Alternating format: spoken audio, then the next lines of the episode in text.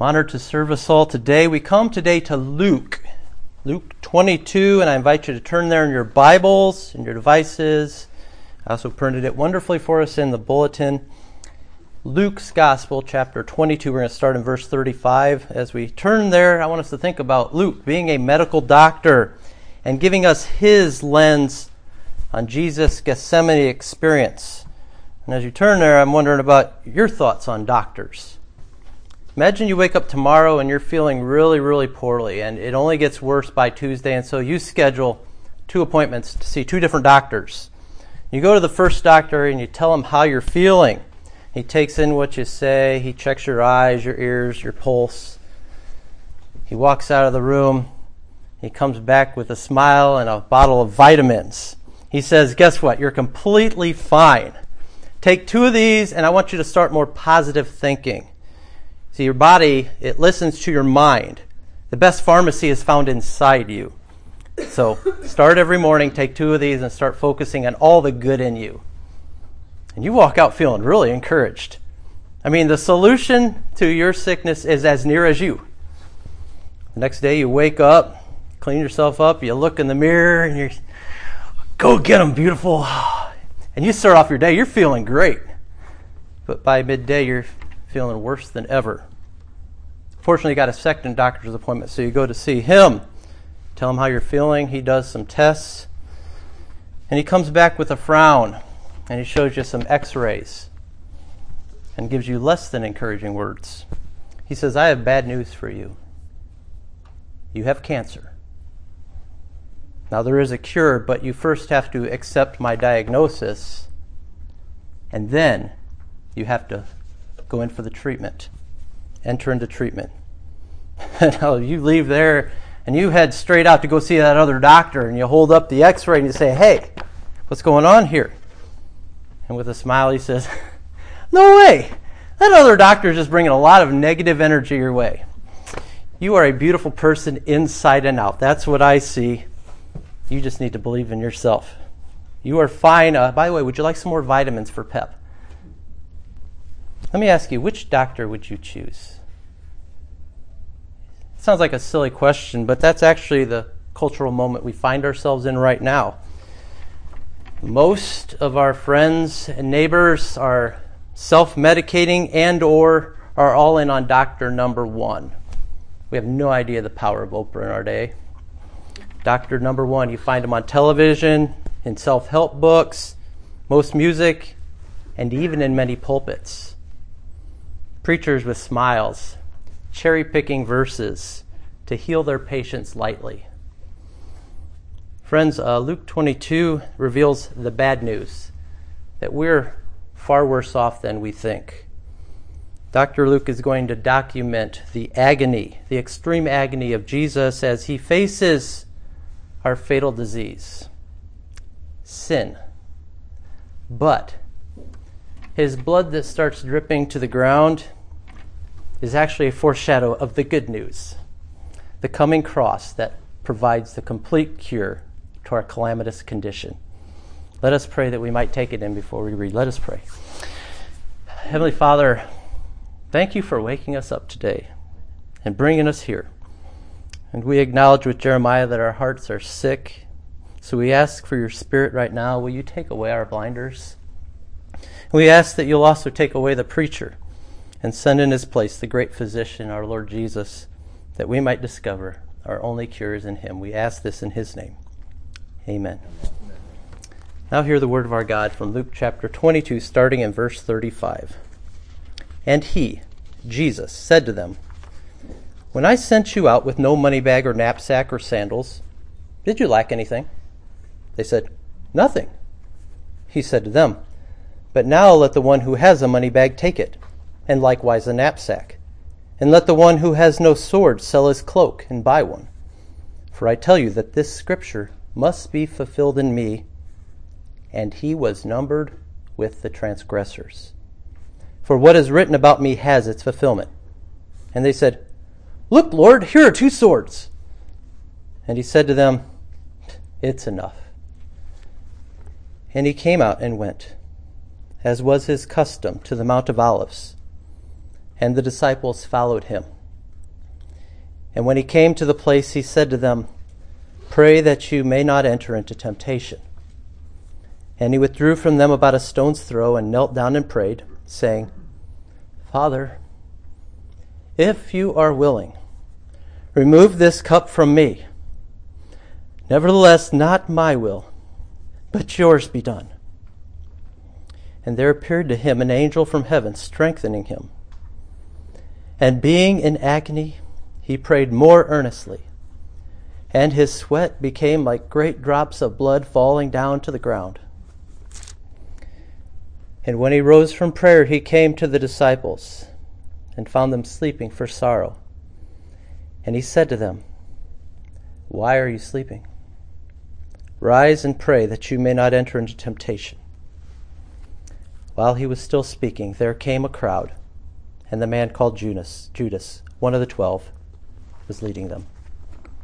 The grass withers, the flower fades, but the word of our God endures forever. Some of us in our Thursday night study have been surveying folks in our community.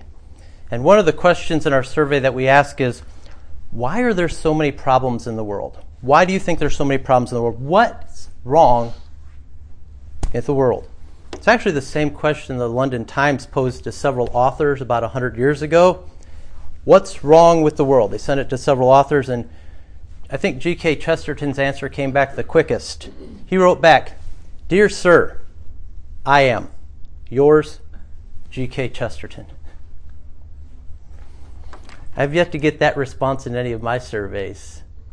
What's wrong with the world? I am. It's actually biblical. The sin that resides in each and every one of us since the Garden of Eden is why we are all in such a mess. Uh, sadly, a hundred years later, this sounds really profound because our culture has lost sight of our sin issue.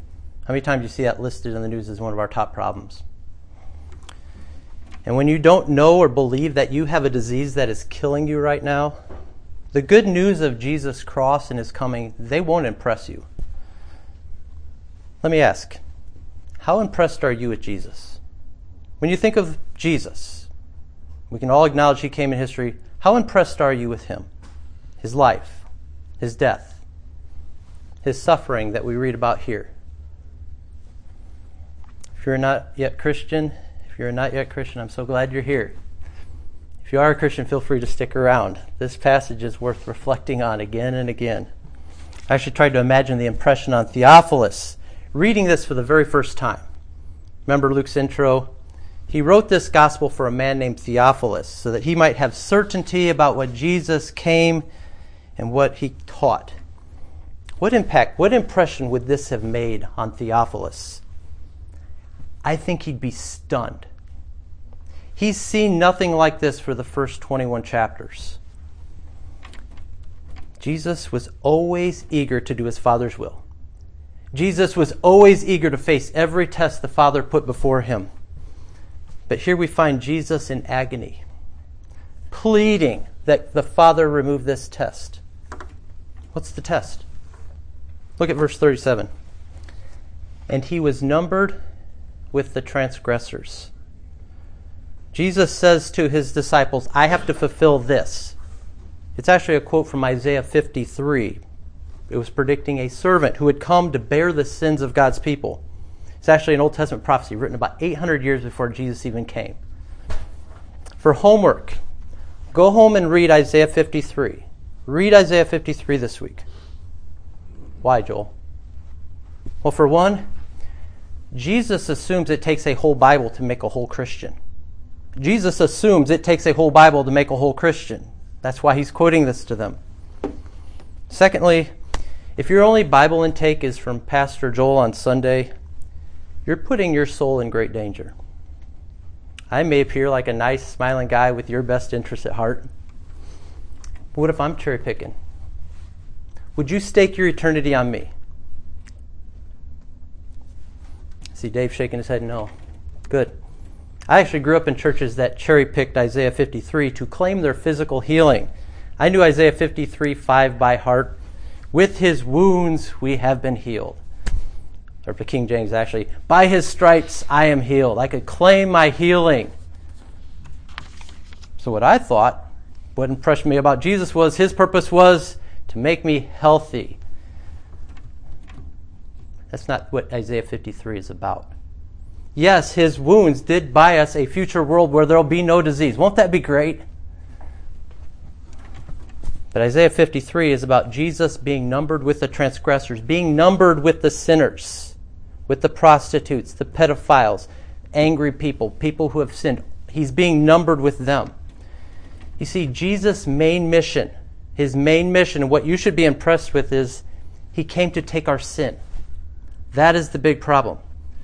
Luke 22 is this test. He's now facing his main mission head on a test that makes him plead and bleed.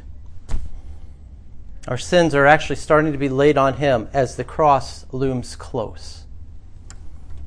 Matthew Hale writes Though he was personally innocent, yet judicially and by way of imputation, he was the greatest offender that ever was.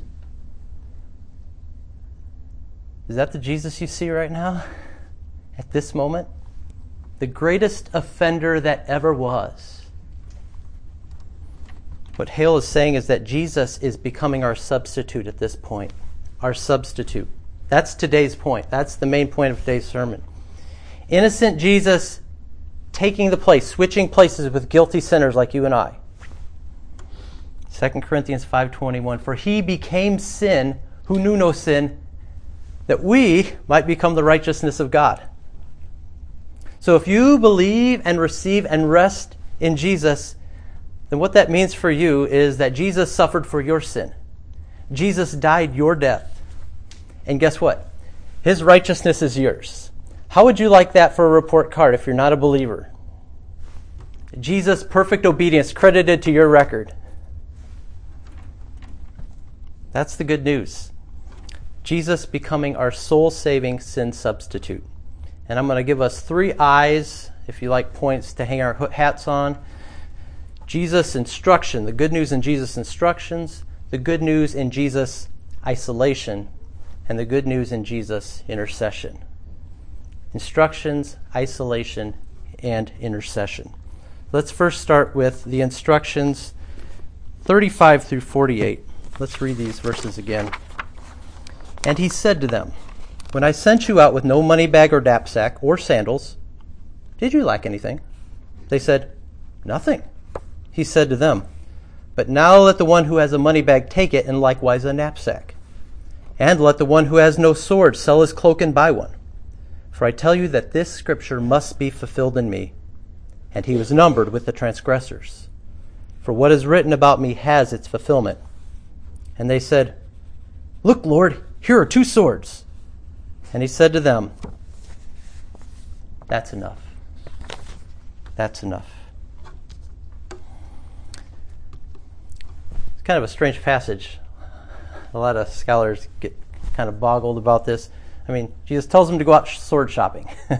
it's pretty strange.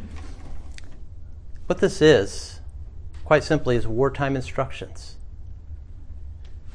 Wartime instructions. Back in chapter 9 and 10, Jesus had sent out the disciples, first 12 and then 70 of them. He sent them out empty handed on a shorthand, short term mission trip, basically. He gave them the power. They weren't totally empty handed, they were actually given power to cure diseases and to cast out demons. And when they went into towns and were doing this, guess what? Everybody loved them. Everybody loved them. They came back, oh, so excited. Oh, this is so great, Jesus. We have this power, and everyone took us in. We never lacked anything. Jesus is saying now it's time for a transition from people being receptive to you to people being hostile.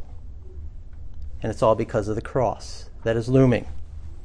Jesus says, I am now sending you out into a war zone, and you better go prepared.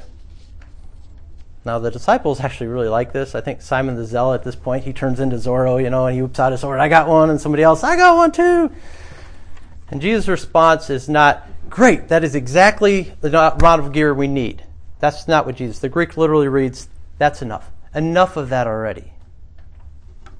Jesus is using a metaphor here. He can't literally mean sell your cloak and go buy a sword. How good are the disciples going to be if they're walking around their underpants? Really? In fact, Jesus is going to rebuke them later for using a sword by the end of this chapter. They don't understand the instructions, do we? They don't grasp why Jesus quoted Isaiah 53. Jesus came to destroy sin and Satan's power. That is why he came. That's his main mission. Their battle is not against flesh and blood. It's a call to put on the full armor of God, to pray. Actually, Jesus has been talking a lot about prayer in this chapter. Remember, Jesus just told Peter that Satan wanted to sift all of them like wheat. Jesus said, Satan is preying on you. Good news, I am praying for you. And the disciples are to see they're going out in the battle and they're to follow Jesus' example. Jesus saying, I'm sending you in the war zone and you better be praying hard and working hard. And these are the church's instructions today. We attend to the means of grace, the word, the prayers, the sacraments. And then we head out on the battlefield to deliver the captives, and we pray and we pray and we pray. I'm glad we're having joint prayer meetings now. Yes, it's hard work, but that's what it means to be a disciple. Most of us walk in here well seasoned disciples of consumerism. We need to learn how to become well seasoned disciples of Jesus. And we should expect hostility because Jesus received hostility. We don't stand back and cheer, Yay, Jesus! Yay! Go get crucified for us and get us glory! Yay, yay! No. We're to take up our cross and follow Jesus. Follow him to the glory that he's won for us. Don't you want to know Jesus better? You may want to know him in glory, but the way you really know Jesus is by following him in a hostile world by taking up your cross. Like Hebrews 12 said at the beginning, we lay aside every weight and the sin that clings so closely as we run a race with our eyes fixed on him, who for the joy set before him endured the cross, despising the shame, and he is now seated in glory. So we see the good news in Jesus' instructions. Now we see the good news in his isolation. Verse 39 And he came out and went, as was his custom, to the Mount of Olives, and the disciples followed him. And when he came to the place, he said to them, Pray that you may not enter into temptation. And he withdrew from them about a stone's throw and knelt down and prayed. You ever think about the good news? It required Jesus' utter isolation. Have you ever felt isolated? All alone? Dear soul, Jesus understands. But Jesus' isolation was far worse than any of ours has ever been. Because Jesus had never known anything, and he existed before he's always existed. He had never known anything except for perfect communion with his Father. He looked into his Father's face with pure love, and the Father looked at him with pure love, ever gazing on each other, ever loving. That's about to change. It's starting to change right here. The Father is soon to turn his face away as his Son becomes sin. Or as Calvin notes, Jesus had never seen a change of face from the loving Father, and suddenly he's seeing a new face that he's never seen the wrathful judge. B.B. Warfield, writing on Christ's emotional life on this section, he says, Listen, though he died on the cross, yet died not of the cross, as we commonly say, but of a broken heart. Jesus' heart is being broken here in Gethsemane. You ever think about Jesus dying of a broken heart? He sees in front of him the supreme hour where the Father is going to abandon him. He's never known that. Oh, and the disciples, they're following suit. They're about to abandon him too. No one has ever known aloneness like Jesus Christ. Judas had already snuck away to double cross Jesus, and the other 12, 11, they don't see their own sin. Do you see why Jesus says, Pray that you not enter into temptation? Jesus doesn't actually tell them to pray for him. Isn't that interesting? He's saying, Pray for you because you don't get my mission yet. And you're about to join the double cross, or you're going to deny me, or you're going to desert me. And then Jesus withdraws, like the scapegoat of ancient Israel. they would send off after they laid their sins upon this beast, and they'd send it off to die in the wilderness. And Jesus kneels down. This is significant. Stop here for a moment, just pause on this, because this is not how Jews prayed. Actually, remember chapter 18. How, how did the Pharisee and the tax collector, how did they pray? With their hands upraised, standing up. That's how all Jews prayed. But Jesus kneels here. Is this like the new prayer posture we're supposed to take up? How do you pray? What's your posture? I got good news. There's a recorded debate among church leaders that helped to settle the matter of the proper prayer posture. You ready to find out whether you've been doing it right? Here we go. The proper way for man to pray, said Deacon Lemuel Keys, the only proper attitude is down upon his knees. So here's a vote for Jesus Mount posture. Nay, I should say the way to pray, said Reverend Dr. Wise, is standing straight with outstretched arms, with rapt and upturned eyes. Ah, I pray a lot like that. I'm feeling good now. But wait. Oh, no, no, said Elder Snow. Such posture is too proud. A man should pray with eyes fast closed and head contritely bowed. Here's another one. It seems to me his hand should be austerely clasped in front, with both thumbs pointing to the ground, said Reverend Dr. Blunt. Here's the winner. Ready? Last year I fell in Hodgkin's well head first, said Cyril Brown, with both of my heels a sticking up, my head a pointing down. And I done prayed right then and there, Best prayer ever said. The prayingest prayer ever prayed. A standing on my head. You guys are a hard bunch. You guys are a hard bunch. But we all know the proper prayer posture, though. I actually think Cyrus, Cyril Brown has it right. Desperation, helplessness is the fuel of our prayer life. That's why Jesus, right now, feeling more helpless than ever, feeling the isolation, falls to his knees and he prays. Verse 42 Father, if you are willing, remove this cup from me. Nevertheless, not my will, but yours be done. Our third point the good news of Jesus' intercession. And we're entering into deep waters here. We're brought into this most intimate scene between the Father and the Son, the eternal Father and the eternal Son, and Jesus makes a request of his Father because he feels the Father pressing a cup into his hand. And he says, Remove it. Now, I know this raises a whole lot of questions, so much ink spilled in this. First is, Joel, what's in the cup? It's actually the cup of wrath that you find over and over again in the Old Testament. Isaiah 51, Jeremiah 25, Psalm 11, there's other places. It's a cup that God will force the wicked to drink down to the dregs on Judgment Day. Imagine all your sins, starting at the earliest age you can remember. And oh, and adding all the ones you don't remember. All your sins that you've committed each and every day.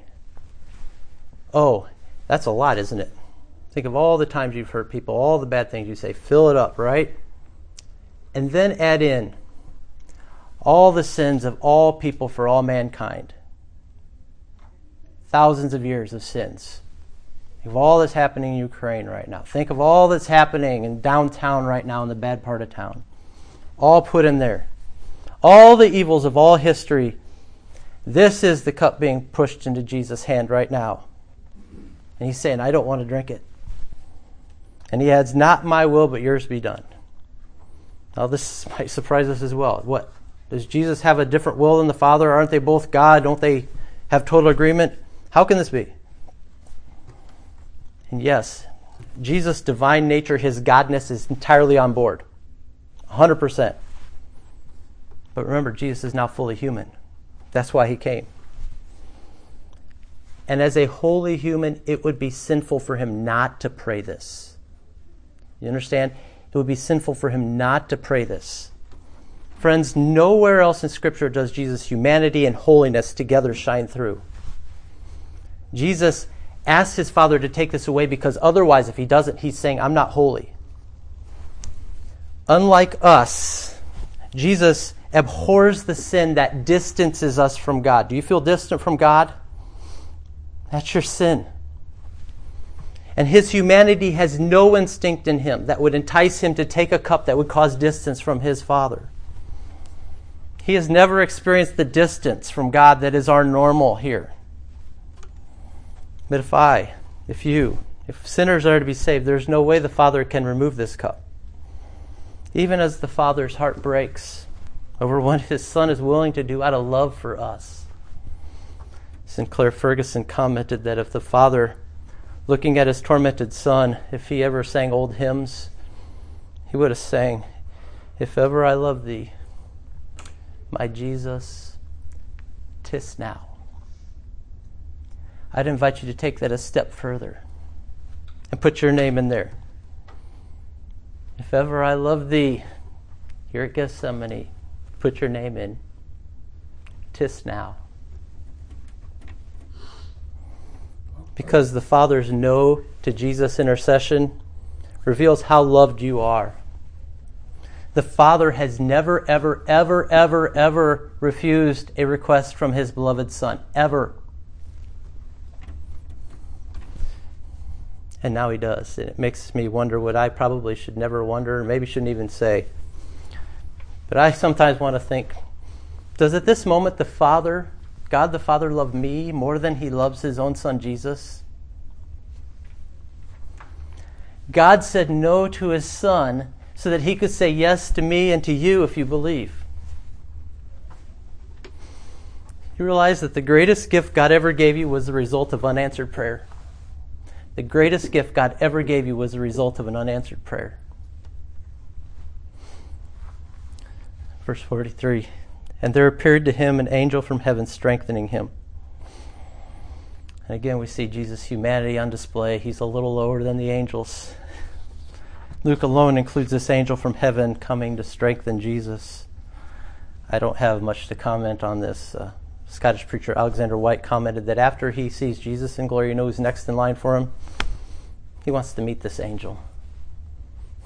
Only this angel in all of creation got to peer into the mystery of this grace that happens at Gethsemane. What's interesting, though, is when angels normally, when they show up, and they show up in a good way, they always provide help.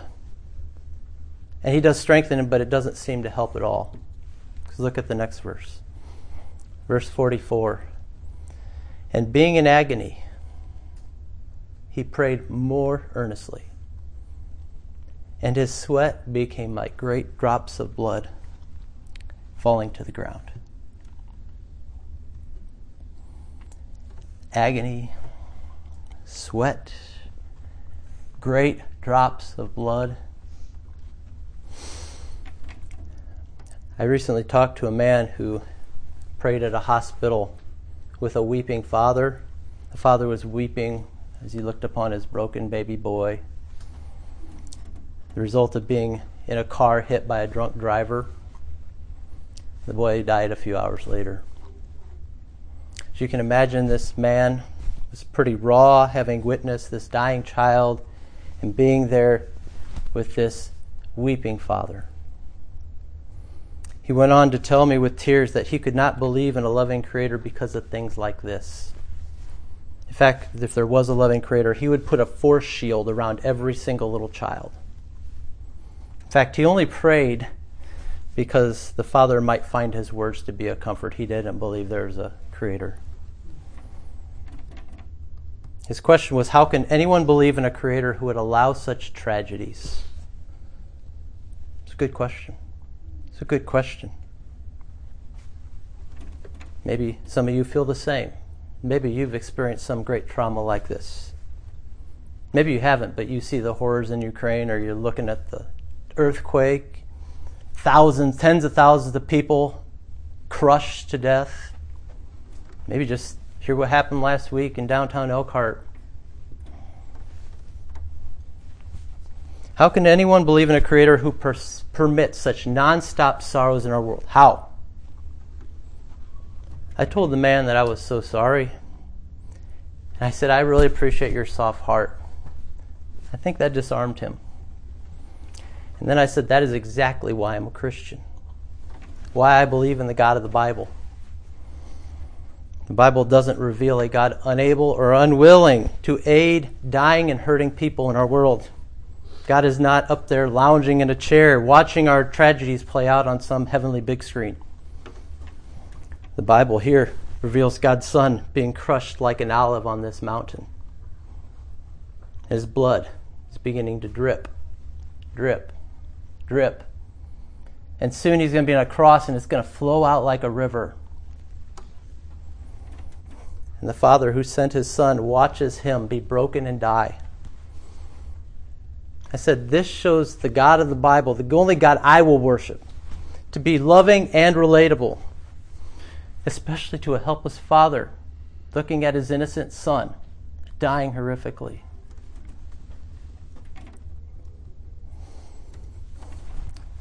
Verse 45. And when he rose from prayer, he came to the disciples and found them sleeping for sorrow. And he said to them, Why are you sleeping? Rise and pray that you may not enter into temptation. What has struck me again and again as I marinate in the glory of Luke 22 is that despite all their failings, Jesus never once shows or puts on them a hint of shame, these disciples. I mean, they ruined his Last Supper, or pointing fingers at each other. One of them betrays him. They're fighting about who's the greatest among them. Peter completely ignores Jesus' gift of prayer and his warning. And now, at the most critical hour of Jesus' life, and of human history for that matter, the battle's afoot. Judas is drawing near. Everything hinges on this moment. And these disciples are like some of us right now.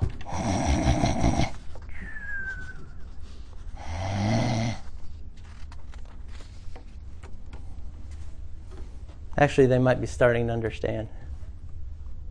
Luke notes they were sleeping for sorrow. Have you ever lost a loved one or had someone leave you and you're absolutely overwhelmed with sorrow? And you're weeping and you're weeping, and then suddenly you just nod off. You ever sleep better? I think that's what's going on here. Some of them are weary from sorrow. But I hope, as I conclude this sermon, that your sorrow is not for Jesus here. I hope that's not how you're impressed with Jesus. Because Jesus doesn't want you to feel sorry for him and his suffering. Jesus doesn't want you to feel sorry for him. You know, I never watched Mel Gibson's Passion of the Christ, and I never want to. And I'm not judging you if you did. That's beside the point. But if you did, don't feel sorry for Jesus, because I believe that's what that movie promotes. Feel sorry for all the horrible things he went through. Don't feel sorry for Jesus. See, I know a lot of people who cried and cried about that movie and were just so blown away about Jesus' suffering. And right now they're on their way to hell if they don't change their sinful lives. It made no impact, them feeling sorry for Jesus. Jesus didn't suffer so that you and I would feel sorry for him. Jesus suffered so that you would worship him and hate the sin that caused it. Jesus suffered so that you would worship him, fall down to your knees, and hate every sin that you commit that actually caused it. So I close with saying, hate the sin that is killing you and embrace Christ as the cure. Two closing points of application. Rise and pray that you not enter into temptation. Realize these are the final words Jesus says to his family before he dies. A person's dying words, his last words, they carry some weight, right? Ever seen someone die in their last words? we saw the agony Jesus had about the cup, and he now warns them about temptation to sin. So let me ask you how horrified are you by the sin that tempts you? What's your temptation? How horrified are you by that sin? Do we see it as a cancer? How aware are we of the battlefield and that the enemy is lurking? I mean, Jesus just made it very clear there's a battle afoot. That's why he's saying pray. And I promise you, there's not a single one of us here who are able to withstand Satan or any of his horde. They will wrestle you down and whoop you. You have no chance against any of them. They're everywhere, by the way. Satan is the prince of the power of the air. We read that this morning. Sam did. He's the prince of the power of the air. Think about that. You're going to leave here, you're going to go home, work, school, wherever you're going to go. Is there going to be air in any of those places? Satan's horde will be there. And he's especially thick in some places. Think about where he's thickest. Actually, it might be in your pocket, a little screen. Satan's horde is thick in some places. Anywhere there's air. That means you must rise. What does that mean? I think it means you need to take initiative. Make a plan. Wake up. Do something so you can set aside a regular time to pray that you not enter into temptation. Because it's all there, it's everywhere. Be it lust, porn, gossiping, boasting, belittling, whatever it is, be in prayer. The enemy will be at work, tempting you to go there, saying, Try it. It'll feel good. It's no big deal. It's not that horrible. Don't fall and become prey. Rise and pray. It's a battlefield, so call in for heavenly air support. And call each other and pray for each other. Find out what's going on in each other's lives. And we will make it if we turn to Jesus, which is my final point of application. I'll be brief.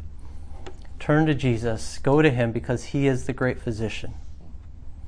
And let Him take that burden of sin, that burden of shame, for the first time or for the millionth time, if you've been following Jesus. Turn to Him because He is your best friend. Jesus came to bear that weight of guilt that presses down on you. And when you do, when you hand that over to Him and keep hand over, it is the most freeing thing in the world. You know, if somebody can come up to you this week and say, You are the most horrible person in the whole world. And you can say, huh, You don't know the half of it. I'm actually much worse than you think. I'm far worse than that. But Jesus took that all away. And he made me into a saint by grace alone. And I worship him for that. Amen. Amen. Let's pray. Heavenly Father, uh, we thank you for this text of Scripture that is a veritable ocean before us. We could never plumb the depths of it or even get across it. But we know that you have something in it for each and every one of us. And so I ask and pray that we will we will meditate on it, that this passage will come back again and again, and that the Holy Spirit will bring it before us. And I pray that we won't resist what Jesus is seeking to do in our lives and how he is seeking to turn us from what destroys us. I pray for everyone here. I pray for everyone online. I pray for our community, Father. We ask that you'll have mercy on us all. Turn us to Jesus and away from sin.